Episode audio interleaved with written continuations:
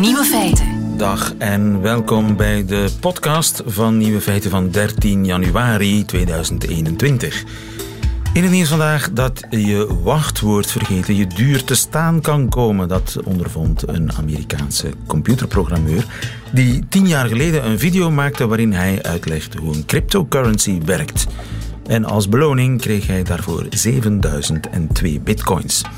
Een bitcoin dat was destijds anderhalve euro waard, zoiets. En dat stelde voor de programmeur niet zoveel voor en dus stokkeerde hij zijn bitcoins maar in zijn digitale portefeuille. Tien jaar lang had hij er niet meer naar omgekeken tot hij hoorde dat één bitcoin vandaag 28.000 euro waard is.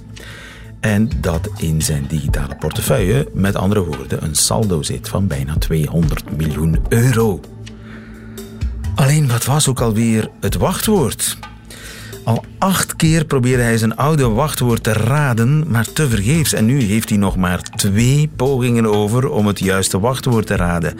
En als die mislukken, dan ziet hij zijn 200 miljoen euro nooit meer terug. Pijnlijk. De andere nieuwe feiten vandaag. Een kaartspel is eigenlijk seksistisch. Hoesten in je elleboog is eigenlijk geen goed idee. Veel mensen stappen over van WhatsApp naar Signal. En het is woensdag, dus spelen we de woensdagquiz. De nieuwe feiten van Christophe van der Goor hoort u in zijn middagjournaal. Veel plezier. Nieuwe feiten. Is het wel zo verstandig om in je elleboog te hoesten? Zijn daar geen betere alternatieven voor? Dat heeft professor Verdaasdonk onderzocht. Goedemiddag. Een goedemiddag. Ruud Verdaasdonk eh, van de Universiteit Twente, de medische technologieafdeling daar. U heeft een hele reeks experimenten gedaan om te zien hoe ver mijn adem reikt. Hoe heb je dat aangepakt? Ik heb een uh, speciale opstelling ontwikkeld waarmee je de luchtbewegingen bij ademhalen kunt zien. En daarmee heb ik dus de ademhaling bestudeerd bij uh, als je gewoon praat, als je zingt, als je roept. En ook als je een mondkapje opdoet, wat er dan allemaal gebeurt en uh, waar de adem dan naartoe gaat. Ja, een beetje vergelijkbaar zoals je de adem ziet, je adem ziet als het vriest. Ja, ja dat uh, komt het feitelijk op neer. Alleen hoeft het in dit geval niet te vriezen, maar kan ik dat gewoon bij normale temperaturen doen. Ja. En maakt het veel uit of ik een mondkapje op heb of niet? Ja, dat maakt zeker uit. De luchtbewegingen, afhankelijk van je klank van die je uitbrengt, zie je verschillende luchtbewegingen. Als je je mond een beetje tuit, krijg je dus een veel grotere uh, afstand krijg je te zien als een soort jet. En als je gewoon A zegt bijvoorbeeld, dan heb je je mond helemaal open en dan zie je nauwelijks of in ieder geval dat het niet ver reikt. Oh ja. Met een mondkapje zie je dat uh, de meeste mondkapjes eigenlijk altijd adem lekken aan de randen. Dus er is eigenlijk geen één mondkapje dat zo nauw aansluit dat er geen lucht ontsnapt langs de randen van het mondkapje. Ja, maar het zijn vooral de fuzz van FIFA. Dat zijn heel ja, gevaarlijke klanken. Die stoten echt een, een, een, een jetstream aan adem uit. Ja, ja, dat zou je inderdaad zo kunnen beschouwen. Dat, dat, uh, dat daarmee de adembeweging het verste reikt in de omgeving. En maakt het uit hoe luid ik spreek? Nee, dat maakt in verhouding dus niet zoveel uit. Uh, het is dus meer de klank en de vorm die je mond op dat moment uit... dan de, de hardheid uh, waarmee je praat. Oké. Okay. En maakt, maakt het uit welk mondkapje ik opzet? Is een, is, is eenvoudige katoenen lappen, is dat genoeg? Nou, een eenvoudige katoenen lap, daar zie je ook wel de lucht echt doorheen lekken. Maar ja, zoals gesteld, eigenlijk alle mondkapjes uh, lekken wel lucht. De belangrijkste functie van een mondkapje, zover ik dat kan overzien, is dat het de druppeltjes tegenhoudt. En de druppeltjes daarmee uh, zou je eigenlijk het virus het verste mee kunnen verspreiden. Ja. Omdat daar gewoon de meeste virusdeeltjes in kunnen zitten. En eigenlijk zijn de meeste mondkapjes effectief in het tegenhouden van de druppeltjes. Van de druppeltjes. Maar heeft u ook gecheckt of die druppeltjes echt vallen als je geen mondkapje draagt? Uh, ja, ik heb een met een, een fluoriserend stofje. Dat is, dat is een, een, stofje waarmee je met kleur heel goed kunt laten oplichten. Dan, dat zijn net zoals de blacklights in een, in een discotheek. Dat je dingen echt heel fel ziet oplichten. Nou, zo'n stofje kan ik in mijn mond nemen en dan kan ik praten of zingen. En dan kan ik verspreiding van die druppeltjes in mijn omgeving zien. En ook tot hoe ver dat gaat. En? en daarmee kun je laten zien dat je zonder mondkapje die druppeltjes echt tot meters ver van je vandaan komen. Of dat bijvoorbeeld als iemand voor je staat, dat dat over zijn gezicht heen overal druppeltjes ziet zitten. Maar op het moment dat je een mondkapje op hebt, eh, kun je laten zien dat al die druppeltjes binnen het mondkapje vervangen blijven. En als je dan dat UV-licht in dat mondkapje schijnt, zie je dus dat het hele mondkapje van binnen oplicht vanwege dat al die druppeltjes daar zijn blijven zitten. Ja. Zegt dat ook iets over de aerosolen, de mini-druppeltjes die ik ook uitstoot? Nee, dat, dat is dus het verhaal wat ik net heb verteld over de, de luchtbewegingen. Dus de aerosolen die uh, liften als het ware mee, die bewegen met adembeweging mee. En, en, die verlaten dus feitelijk... uh, de, via de randen van het mondkapje verlaten die mijn mond. Ja, zover onze inzichten nu zijn uh, en wat we hebben kunnen laten zien, uh, is er gewoon een lekkage van lucht langs de randen van de mondkapjes. En in principe dus zou daar ook de aerosolen mee ontsnappen uit het mondkapje. Ja, dat betekent dus, dus dat in van de lucht zal... In een slecht verluchte ruimte met veel mensen samen zitten, mondmasker of geen mondmasker, die aerosolen komen in die ruimte terecht. Ja, dus ventilatie is daar altijd gewenst. En het liefste ventilatie die uh, aan de bovenkant afzuigt. Want de lucht uitademt is meestal warm en stijgt op in, uh, in hoogte. En dus het mooiste is als je de, de luchtbeweging dus van bovenaf afzuigt. En u heeft ook een hoesttest gedaan, hè? Um, ja, uh, dat, dat, is gewoon een van de manieren waarop je lucht verplaatst. Dus inderdaad, uh, het hoesten uh, kun je daarmee laten zien. En, en hoesten in je elleboog, is dat dan een effectieve middel om die druppeltjes bij je te houden? Nee, wat je dus ook ziet, uh, op het moment dat je in je elleboog hoest, uh, dan, dan vernauw je als het ware de opening waar langs de lucht uh, verspreidt. En dan zie je ook dat de druppeltjes min of meer afketsen op, op je elleboog. Zelfs ook als er kleding overheen is. En dat het een soort lanceerplatform is om de druppeltjes verder in de ruimte te verspreiden. Dus wij zijn aangemaand geweest enkele maanden geleden om een, een nieuwe gewoonte te kweken, namelijk in de elleboog te hoesten. Ik heb dat nu eh, onder de elleboog, zeg maar, of onder de knie. Maar eigenlijk ja. is er een beter uh, alternatief. Ja, het, het mooiste is, uh, je wil de lucht eigenlijk uh, de ruimte geven om te ontsnappen. En het mooiste is dat als je dat in je shirt zou kunnen doen. Dus als je de kraag van je shirt naar voren trekt en dan naar beneden hoest. Als je die mogelijkheid hebt. Uh, natuurlijk is afhankelijk van wat voor kleding je draagt. Maar dat zou nog eigenlijk de beste methode zijn. Om dus snel die lucht als het ware te kunnen laten ontsnappen zonder dat er een vernauwing is. En dan blijven de druppeltjes daar allemaal netjes hangen. Ja, dus mensen met, die een das dragen en een, en een strakke hemd, die, uh, ja, die, moeten wel, die moeten wel dan in de elleboog. Maar als je in je, in je shirt kunt, richting navel kunt hoesten, dan ja. uh, dat is eigenlijk veel beter dan in je elleboog. Dat, uh, ja, volgens uh, de, de inzichten die ik daarop heb, zou ik uh, dan adviseren om in je shirt te hoesten. Ja. En moeten we niet iets hebben, een alternatief voor een zakdoek, een soort ding waar je kunt in hoesten? Zou dat niet het allerbeste zijn? Ja, ik heb inderdaad een soort van hoeszak ontwikkeld. Uh, is gewoon als je van een kledingstuk de mouw af, uh, afknipt. Dan, uh, en dan bijvoorbeeld met een kartonnetje een opening maakt die open staat. Op het moment dat je hoest, dan kun je dan daarin hoesten. En dan, dan kan die hele lading lucht, wat in de orde is van, van een halve liter tot een liter, kan dan makkelijk in die mouw opgevangen worden. Alleen ja, je moet dat dan wel bij de hand hebben. En, en hoesten kan vrij spontaan ja. gebeuren. Je dus je moet dan wel heel snel zijn om dat een soort hoestzak. Maar je kunt het als een kledingstuk, als een, een soort sjaal om je, om je nek heen dragen. Een accessoire, natuurlijk. Ja, kun je het als, als een modeaccessoire gebruiken. Maar ik hoest voortaan in mijn t-shirt. Dankjewel. Dat is heel verstandig. Ruud Verdaasdonk van de Universiteit van Twente. Dankjewel, goedemiddag. Uh, graag gedaan. Nieuwe feiten.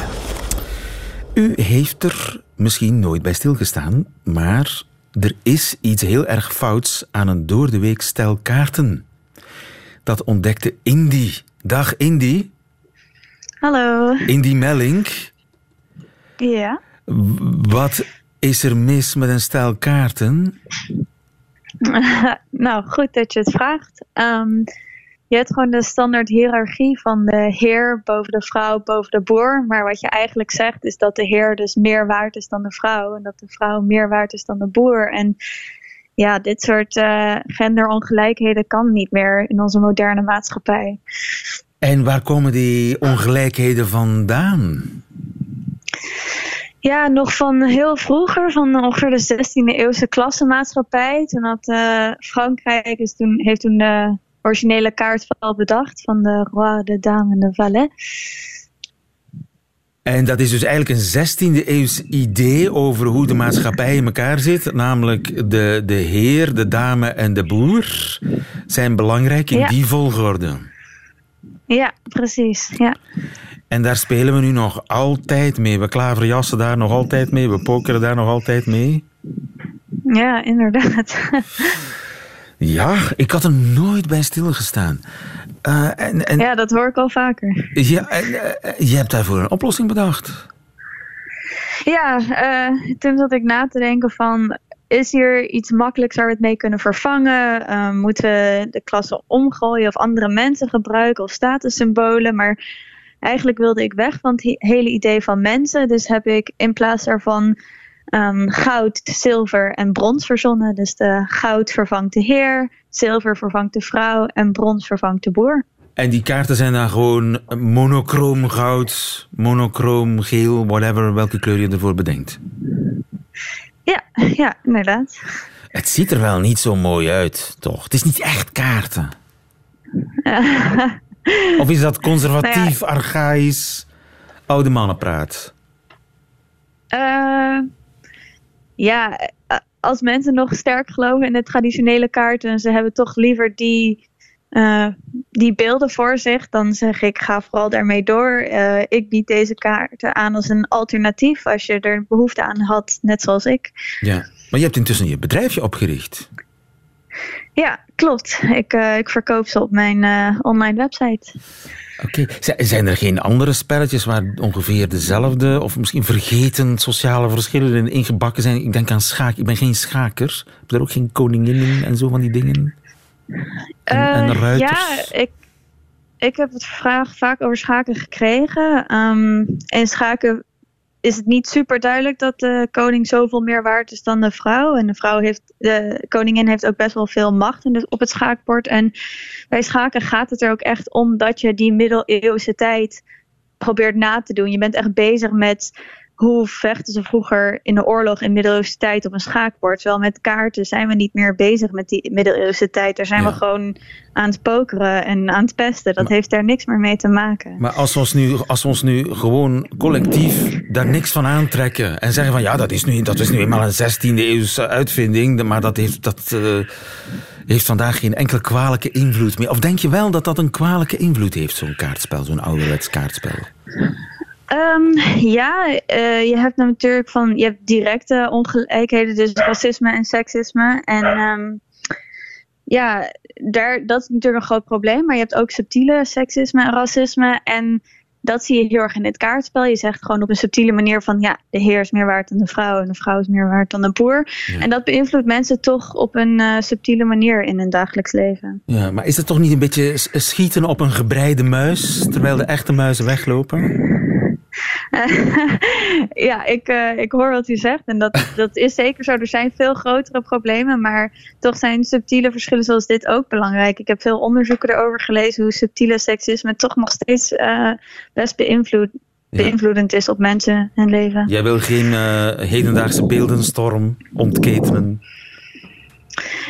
Nee, ik zou niet per se zeggen dat ik daar hard, hard in sta. Nee. En het, het klassieke kaartspel mag wat jou eh, betreft blijven bestaan, maar jij hebt dus een eh, genderneutraal alternatief bedacht. Ja, precies. Indy ja. Mellink, dankjewel. Goedemiddag.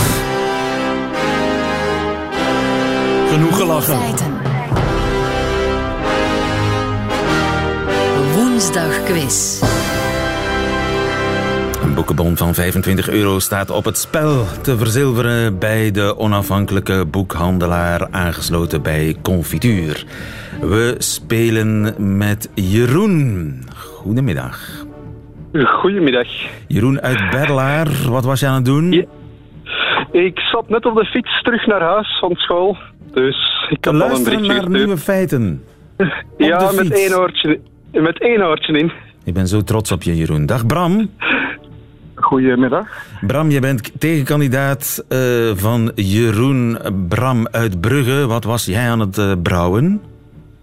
Wel, ik uh, moet uh, morgen lesgeven aan treinbegeleiders en ik ben de lessen aan het voorbereiden. Jij geeft les aan treinbegeleiders?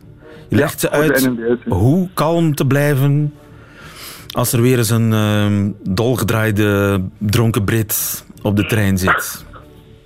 Ja, zeker. Maar ook de technische aspecten, hè, zoals uh, uh, remmingen van de trein waar mensen niet uh, bij stilstaan, die moeten wij ook geven en kennen. Hè. Dus ook die kant moeten wij belichten. Ja, en, en leer je dan ook hoe, hoe je door de telefoon zegt: uh, deze trein stopt in uh, Brussel-Zuid, Brussel-Noord. Hoe je dat keurig in twee talen doet. In drie... Ik heb het soms meegemaakt dat iemand het in vijf talen deed. En dan nog ja. in het Spaans. Echt waar? Maar, dat is, dat is misschien niet zo geweten, maar dat is maar een taalwetgeving. Hè. De taalwetgeving in België die uh, bepaalt waar um, en wanneer je Frans en Nederlands moet praten. Ja, ja. Of ja. En dus de, de desbetreffende conducteur was eigenlijk in overtreding dat hij het ook in het Engels, Duits en het Spaans deed. Hij mag het altijd doen, overal in België, in vier talen of meer. Dus de conducteur was niet in uh, overtreding. Oké. Ja. We komen er later nog op terug, Bram, want we hebben belangrijke dingen te doen. Ik heb uh, ja. voor jullie vier uh, meerkeuzevragen. Ik begin bij Jeroen, die zich eerst heeft gemeld. Zolang hij juist antwoordt, blijft hij aan de beurt. Bij een fout antwoord mag uh, Bram een poging doen. En wie de laatste, het laatste juiste antwoord heeft gegeven, die wint. En Gilles is de jury. Hij Hallo. had de knoop door. Dag Gilles. We zijn er klaar voor, hè? daar gaan we. Jeroen, comedian Ja. Ricky Gervais onthulde vorige week in een Amerikaanse talkshow hoe hij zijn eigen begrafenis zag. Wat moet er volgens hem met zijn dode lichaam gebeuren na zijn dood? A. Hij wil dat het in de ruimte wordt geschoten, zodat hij als een komeet terug naar de aarde komt. B. Hij wil zijn lichaam aan de leeuwen voeren in de Londense zoo. C. Zijn lichaam moet tot compost verwerkt worden voor de uitgebreide kamerplantencollectie van zijn vriendin. Uh, A. Je denkt A. De beurt gaat naar Bram. Er schieten nog twee mogelijkheden over, Bram. Wat denk je? Uh, C. Je denkt C. I thought it'd be, be good to be um, just fed to the lions at London Zoo. I like the look on the tourist faces when they, they just throw this like dead, fat, naked uh, 73 year old to the lions. And as it lands, some people go, Is that the bloke from The Office? Was dat die kerel van The Office? Hij wil dat de mensen zich dat afvragen. Als zijn naakte, dikke, 73-jarige lijf landt op de leeuwen van de zoo in Londen. Geen van de twee heeft het gehaald, dus ik ga terug naar kandidaat nummer 1. Dat is Jeroen. Jeroen, een hockeyteam uit Los Angeles heeft een spandoek van Taylor Swift moeten bedekken. Waarom? A. Bezoekende teams werden telkens afgeleid door de sensuele pose van Swift en de hockeyliga besloten in te grijpen. B. De spandoek was volgens de supporters vervloekt, want het team begon meer te verliezen nadat het was opgehangen. C. Taylor Swift had in een interview gezegd dat ze hockey oersaai vond, waarop de teameigenaar het spandoek liet verwijderen. Wat denk je, Jeroen? B. Je denkt B. Dat is helemaal goed. Inderdaad, voor het spandoek werd opgehangen, won het team het ene na het andere kampioenschap. Daarna verloren ze bijna alle belangrijke wedstrijden. Vraag 3. Nog steeds voor Jeroen. Een Thaise student won onverwacht een award omdat hij een duurzame voedingsbron had uitgevonden. Wat zullen we volgens hem massaal eten binnenkort? A. Vlees gemaakt van kippenveren. B.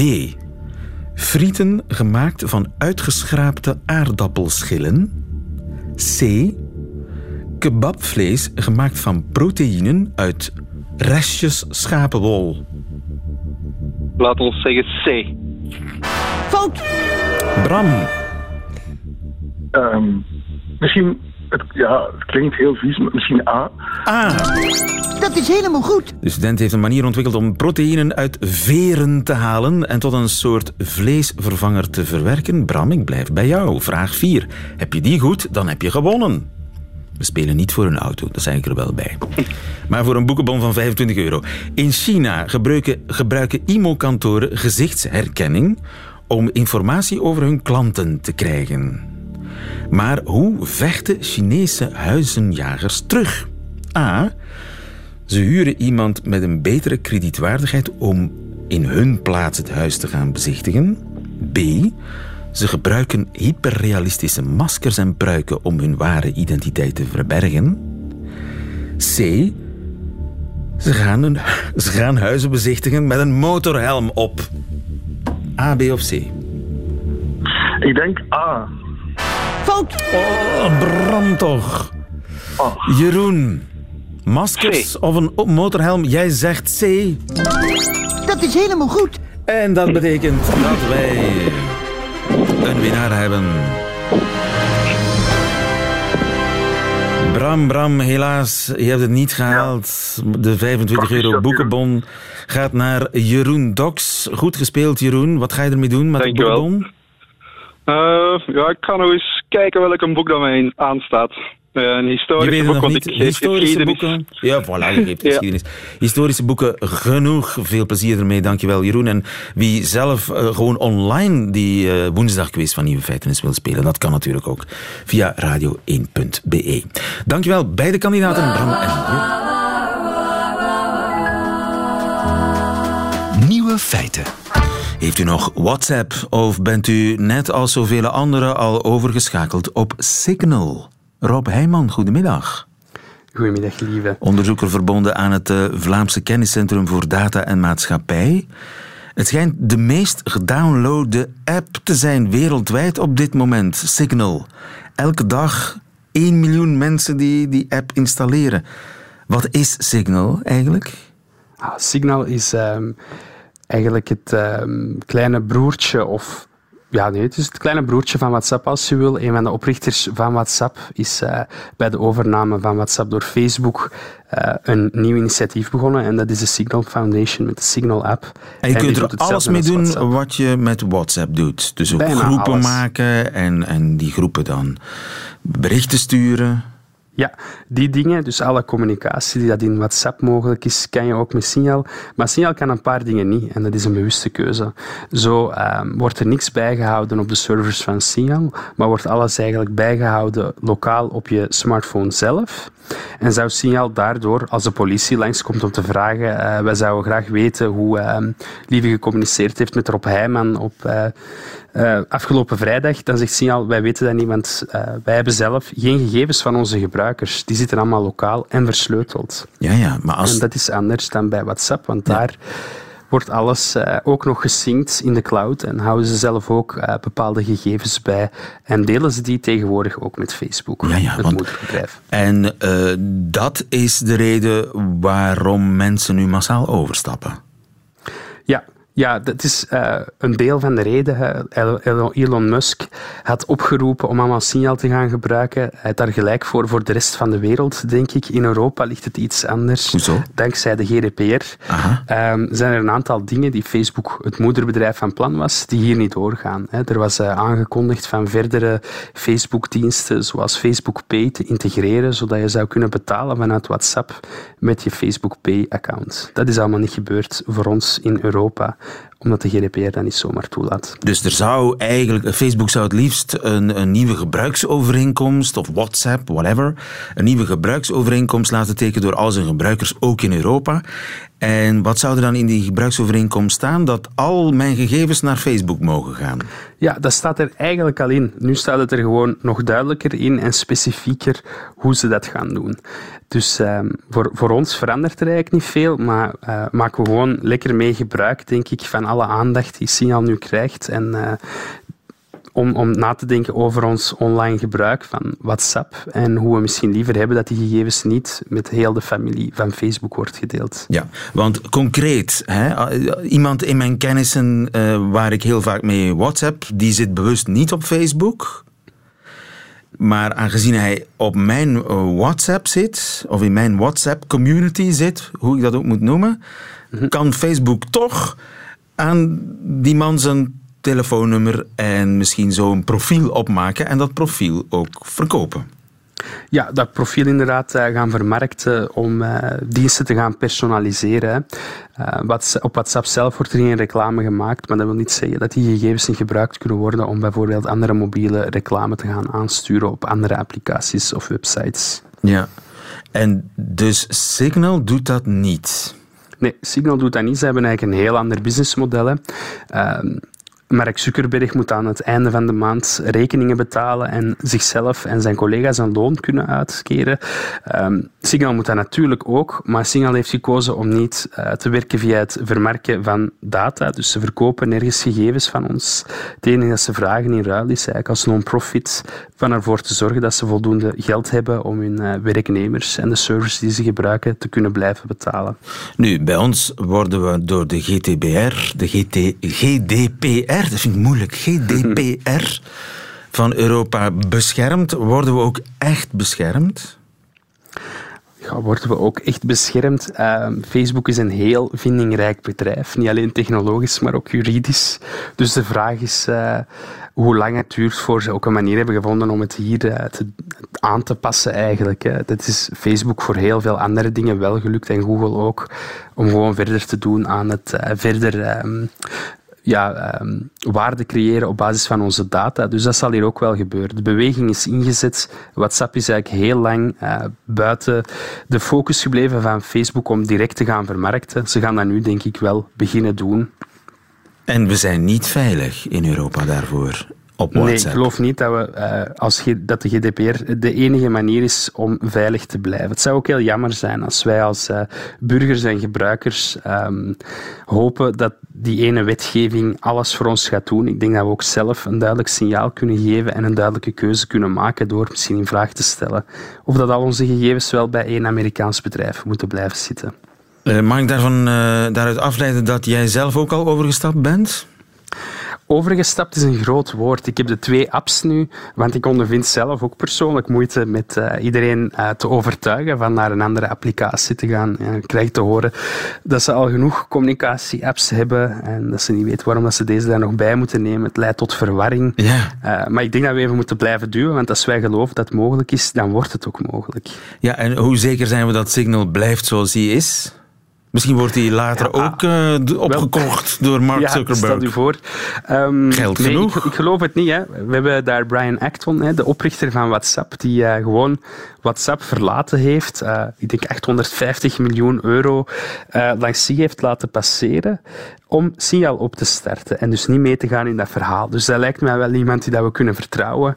Ja. Uh, die oprichter is duidelijk niet uit op het meeste geld verdienen, maar wel om zijn visie te realiseren en dat is laten zien. Ja, het grootste probleem is natuurlijk dat het maar werkt als iedereen op Signal zit. Ja, in plaats ja, van op WhatsApp. Het is een sociaal netwerk, zoals een café. Een café waar je vrienden niet zitten, um, is een triestige bedoeling. Ja. Uh, bedoeling. Dus ja, daar moet alle Exodus misschien mee in gang zetten, of toch overwegen of dat, dat mogelijk is voor een aantal groepen. Hè. De Exodus, wat een prachtig woord. Ja. Zal die gebeuren tussen de exodus tussen uh, WhatsApp en Signal, de vlucht naar Signal, zeg maar. Die is in elk geval ingezet in Amerika.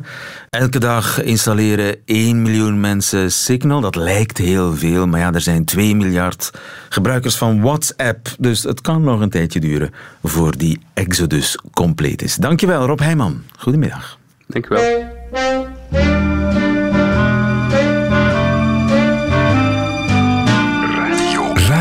1. Nieuwe feiten. Dat waren ze, de nieuwe feiten van 13 januari 2021. Alleen nog die van Christophe van der Goer, onze sportzaak-collega, hoort u in zijn nieuwe feiten.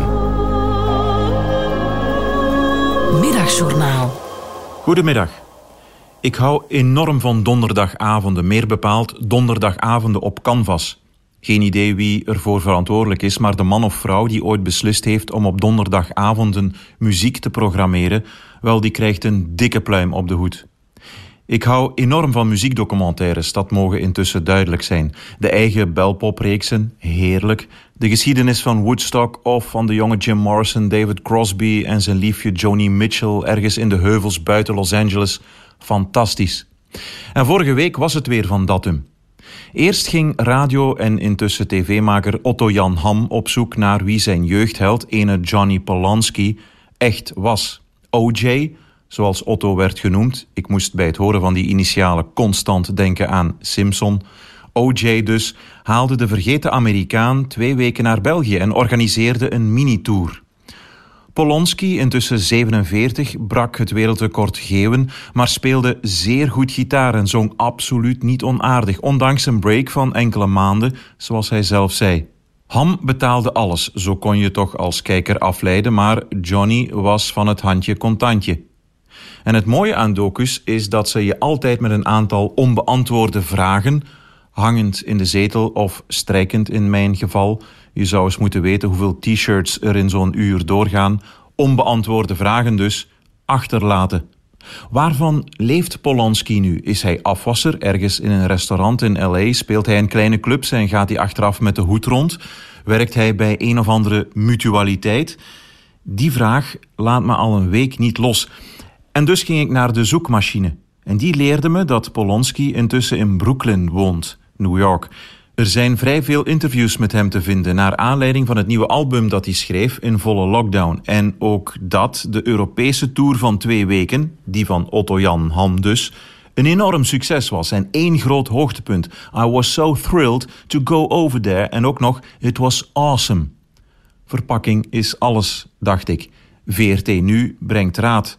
Nee, echt top idee van Otto Jan Ham. Origineel en ook mooi dat dit kan op de openbare omroep. Het klinkt misschien een beetje melig uit de mond van een medewerker, but hey, it was awesome. De donderdagavond denderde maar door met een docu over de opkomst van punk met Godfather Iggy Pop, MC5, de New York Dolls, noem maar op, op zoek naar een muzikale revolutie gewapend met een heel dikke middenvinger. Iggy deed alles waarin het woord gevaarlijk zat, met drie akkoorden en met opengesperde ogen die je meezogen op het podium der verderf. Zie mij hier staan voor mijn strijkplank, dacht ik een dag later toen ik het laatste deel in uitgesteld relais bekeek. Wanneer komt die revival van de punk nu eigenlijk?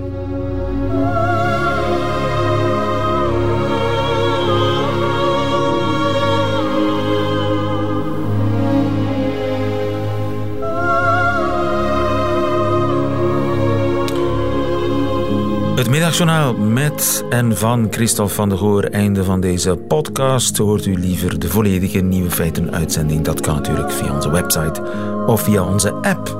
De Radio 1 app, waar u overigens nog veel meer hele boeiende podcasts vindt. Tot een volgende keer.